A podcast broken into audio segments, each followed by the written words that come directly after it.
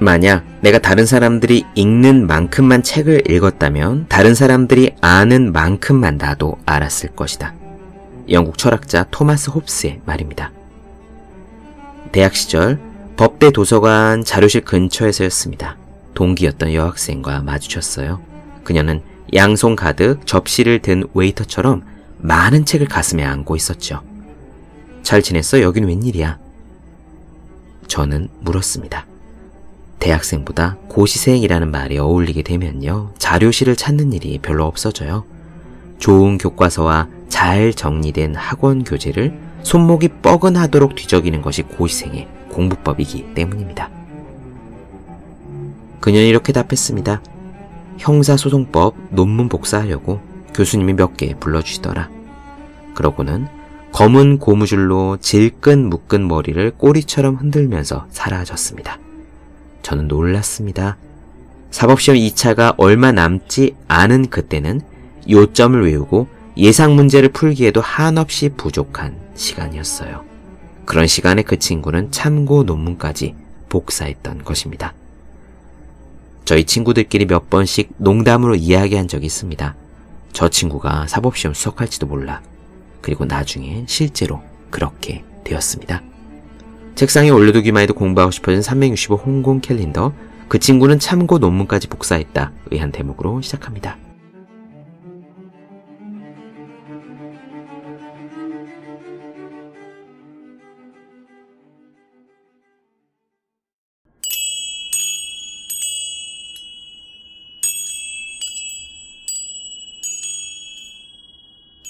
네, 안녕하세요. 본격 공부작업 팟캐스트 서울대는 어떻게 공부하는가 한지우입니다. 우리는 지금 알랭드 보통의 여행의 기술 살펴보고 있습니다. 지난 시간에는 여행을 떠나는 동기 중에서 이국적인 것들에 대한 끌림에 대해서 말씀을 드렸었습니다. 오늘은 또 다른 동기에 대해 이야기를 드릴 거예요. 바로 호기심입니다. 오늘 이야기에는 어마어마한 사람이 등장합니다. 알렉산더 폰 훔볼트. 우리나라에는 그렇게 널리 알려진 위인은 아닌 것 같습니다. 적어도 제가 어릴 적에 보았던 세계 위인 전집에는 이름이 없었어요. 하지만 시인이었던 저 랄프 와일도 에머스는 이 훔볼트를요, 아리스토텔레스나 카이사르에 비견할 정도였습니다. 훔볼트, 그는 탐험가입니다. 유럽 사람들이 신대륙에 대해 관심을 가지고 자기들 눈에 미지의 세계였던 땅들에 대해서 무지막지한 호기심을 보이던 시기에 훔볼트는 그 호기심의 끝에 서 있었던 인물입니다. 그가 탐험을 하는 동안 얼마나 세세하게 많은 것들을 연구하고 조사했는지 오늘 이야기를 들으시면요. 거의 눈 뜨고 있는 내내 연구와 조사를 위한 몰입 상태로 살아갔구나 라는 생각이 드실 겁니다. 하지만 알랭드 보통은 이 훔볼트를 소개하면서요. 자신의 모습을 되돌아보며 쓴 웃음을 지어요. 훔볼트는 그랬는데 나는 그렇지 못하다. 나는 그런 막대한 호기심이 없다. 라고요. 왜 그럴까요? 알랭드 보통은 그것에 대해 쓸모의 유무 때문이라고 말합니다. 훔볼트가 여행하는 모든 곳의 모든 지식은 당시 유럽인들에게는 굉장한 쓸모가 있었습니다. 천문학자, 해류학자, 군인, 정치인, 그 모든 사람들이 훔볼트가 가져다 주는 모든 종류의 정보에 목말라 했죠. 훔볼트라고 스스로 막 힘이 나서 그 많은 연구를 했을 것이냐? 보통은 아닐 거라고 추측합니다. 때로는 훔볼트도 힘이 들었겠지만 그래도 다른 사람들을 생각하며 힘을 끌어냈을 것이다. 문제는 그 다음입니다. 훔볼트가 가져왔던 것만큼의 쓸모있는 정보를 우리는 찾아내기 어렵습니다. 모든 것은 너무나 많이 밝혀져 있고요. 또는 우리 같은 아마추어가 정리하는 지식에 대해 아무도 귀를 기울이지 않지요. 제가 우리 집 뒤에 있는 청룡산을 열심히 조사해서 이 청룡산을 우리 집 강아지와 함께 한 바퀴 도는 데는 30분이 걸린다. 청룡산의 북쪽 사면은 남쪽 사면보다 그늘진 탓에 이끼가 많다. 라는 정보를 밝혀냈다고 해도 거기에 아무도 관심이 없을 겁니다. 그렇다면 다른 사람들에게 쓸모있는 지식을 줄 수 없는 우리들은 여행에서 도대체 무엇을 얻어갈 수 있을까요? 알랭드 보통은 여기에 대한 답도 제시합니다. 니체의 이야기를 들어서 말이죠. 바로 우리들 자신의 삶을 고양시키는 것이에요. 오늘 이야기 저는 퍽 흥미진진하고 가슴 벅차게 읽었습니다. 여러분들께서도 느껴보실 수 있었으면 합니다. 그럼 시작할게요.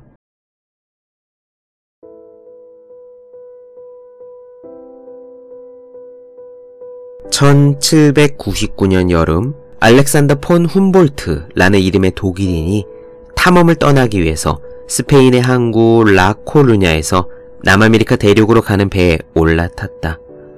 훔볼트는 훗날 이렇게 회고했다. 나는 어렸을 때부터 유럽인들이 가보지 않은 먼 나라를 여행하고 싶은 충동을 느꼈다. 지도를 살피거나 여행서를 탐독할 때면 억누르기 힘든 은밀한 매혹을 느끼곤 했다.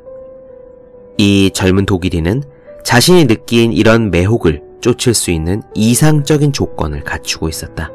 그는 훌륭한 신체 조건과 더불어서 생물학, 지리학, 화학, 물리학, 역사에 대한 전문적인 지식을 갖추었다. 훔볼트는 공부를 마친 뒤부터 미지의 먼 곳으로 여행할 기회를 찾았다. 드디어 1799년 봄 훔볼트는 스페인의 왕 카를로스 4세를 만나는 행운 덕분에 그를 설득해서 남아메리카 탐험 비용을 해결할 수 있었다. 훔볼트는 5년간 유럽을 떠나 있었다. 그는 돌아와서 파리에 정착해서 이후 20년간 신대륙의 적도 지역 여행이라는 제목으로 30권의 여행기를 출간한다.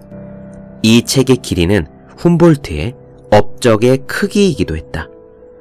이 책을 살펴본 미국의 평론가 랠프 월도 에머슨은 이렇게 말했다.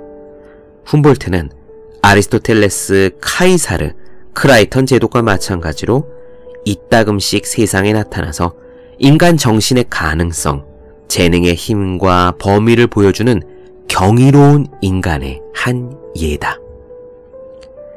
그랬다. 훔볼트는 지식의 수준을 바꿔놓았다. 그는 남아메리카의 북쪽 해안선과 내륙을 1만 5천 킬로미터 여행했으며 여행길에 약 1600가지 식물을 채집하고 그 가운데 600종이 새로운 종임을 확인했다. 그는 지구의 자기를 연구했고 극지방으로부터 멀어질수록 자기의 강도가 약해진다는 사실을 처음으로 발견했다. 아마존 유역 사람들의 혈족 의식을 연구하고 지리와 문화적 특성 간의 연관을 추론했다. 태평양과 대서양의 물의 염도를 비교하고 해류라는 개념을 생각해냈으며 바다의 수온은 위도보다 이 해류에 더 큰 영향을 받는다는 사실을 확인했다. 최초의 훔볼트 전기 작가 가운데 한 사람인 슈바르 첸베르크는 그의 전기의 부재를 이렇게 달았다. 사람이 한 평생에 이룩할 수 있는 일. 그는 이런 식이었다. 남아메리카로 배를 타고 갈 때부터 바로 조사를 시작했다. 스페인에서부터 배의 목적지인 베네수엘라 해안에 이를 때까지 2시간마다 해수의 온도를 측정했다. 또 6분의 1의 수치를 읽었고 눈에 띄거나 고물에 내건 그물에 걸린 다양한 해양 생물에 대해서도 기록했다. 베네수엘라에 상륙을 하자 그는 쿠마나 주위의 식물에 대한 철저한 연구를 시작했다. 어느 날 오후 훔볼트는 선인장의 하나를 측정해서 그 둘레가 1.54m라고 기록했다. 그는 3주일 동안 해안의 많은 식물을 분류하다가 밀림으로 뒤덮인 내륙의 뉴 안달루시아 산맥으로까지 파고들었다. 훔볼트는 일기에 이렇게 적었다. 밀림에 들어서자 고독에는 고도가 높아진다고 알려주었다. 이곳의 나무 줄기들은 생김새가 특이했다. 가지가 달린 목초처럼 생긴 윤생의 식물은 열대의 덩굴 식물처럼 2, 3미터 높이로 올라가면서 화환을 만들었는데 이것이 바람에 흔들리며 우리의 길을 가로막았다. 오후 3시쯤 우리는 작은 평원에 이르렀다. 해발 약 1950m였다. 샘물 옆에는 오두막 몇 채가 서 있었는데 인디언들은 이 샘물이 민물이며 깨끗하다고 말했다. 우리 입맛에도 달았다. 기온은 섭씨 28.7도였는데 물의 온도는 22.5도에 불과했다. 하지만 나는 이렇게 훔볼트처럼 하지 못한다. 훔볼트의 호기심의 수준이 내 수준보다 한참 높았던 것은 사실을 찾아 나선 여행자는 구경을 하려는 목적을 가진 여행자에 비해서 여러 가지로 유리한 조건에 있기 때문이었다. 사실은 쓸모가 있다. 4월의 마드리드 중심가의 기압을 정확히 측정하는 것은 기상학자에게 유용할 것이다. 쿠마나의 선인장의 둘레가 1.54m라는 훔볼트의 발견은 선인장이 그렇게 크게 성장할 것이라고는 생각하지 못했던 유럽 전역의 생물학자들에게는 흥미로웠을 것이다. 쓸모에는 그 쓸모를 인정하는 청중이 따른다. 1804년 8월 훔볼트가 남아메리카의 사실들을 가지고 유럽으로 돌아가자 관심을 가진 사람들이 그를 둘러싸고 환대를 했다. 경도연구소는 그에게 천문학적인 사실들의 사본을 요청했다. 천문대는 기압 측정치를 요청했다.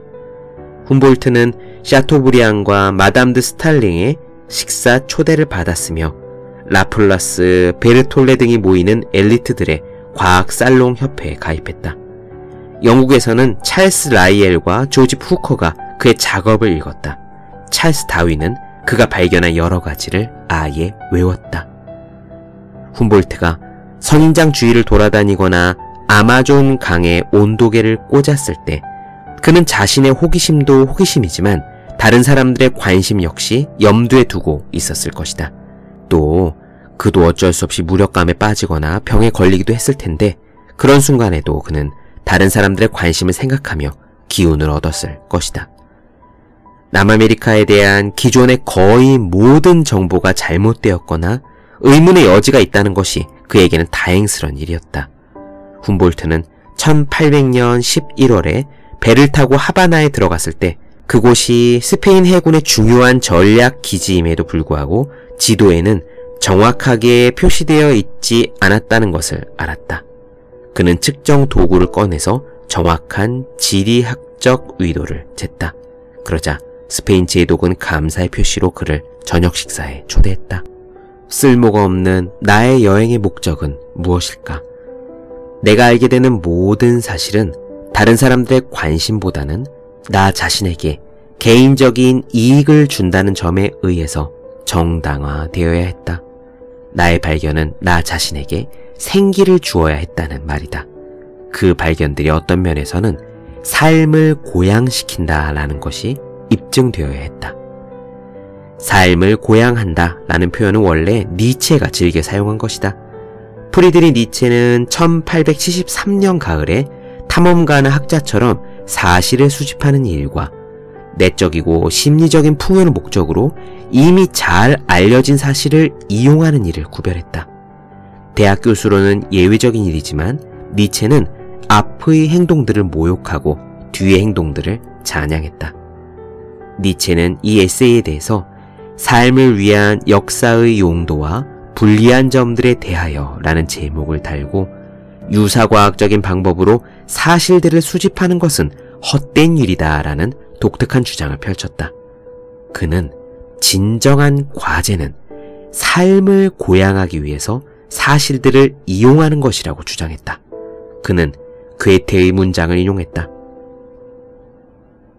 나는 나의 활동의 보탬이 되거나 직접적으로 활력을 부여하지 않고 단순히 나를 가르치기만 하는 모든 것을 싫어한다.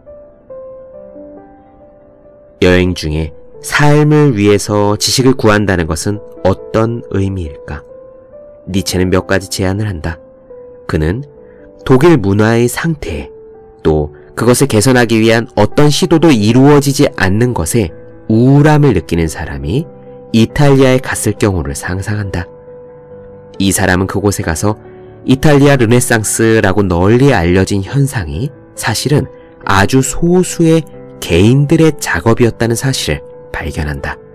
그들은 운이 좋았고 인내심이 있었으며 적당한 스폰서들이 있었기 때문에 사회 전체의 분위기와 가치를 바꿀 수 있었다.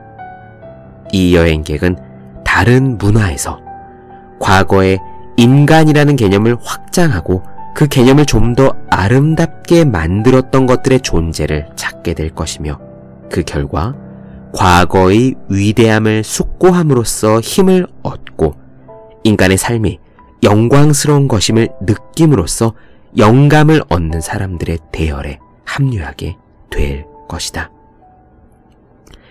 니체는 또 두 번째 종류의 여행도 제안했다. 이는 우리 사회와 정체성들이 과거에 의해서 형성되어 왔다는 사실을 깨닫고 그 과정에서 연속성과 일종의 소속감을 확인하게 되는 여행을 말한다. 그는 오래된 건물들을 보면서 자신이 완전히 우연적이고 자의적인 존재가 아니라 과거로부터의 상속자이자 열매로서 성장해 왔으며 따라서 자신의 존재는 용서받을 수 있고 또 정당화될 수 있다는 것을 알고 행복을 느끼게 된다고 말했다. 그렇다. 우리는 훔볼트처럼 1만 6천 점의 새로운 식물 종을 가지고 돌아가는 대신에 그리고 저녁 초대를 받을만 하지는 못하더라도 우리는 여행에서 우리의 삶을 고양시켜주는 작은 생각들을 가지고 집으로 돌아갈 수 있을지도 모른다.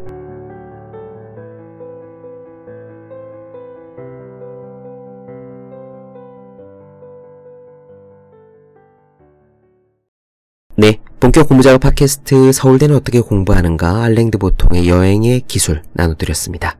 더 많은 이야기가 궁금하신 분들, 질문사항 있으신 분들은 제 유튜브 채널 서울대는 어떻게 공부하는가 또 네이버 블로그 세계 즐거운 편지, 다음 카카오 브런치 한재 브런치, 인스타그램에 해시태그 서울대는 어떻게 공부하는가 검색해 주시면 좋겠습니다.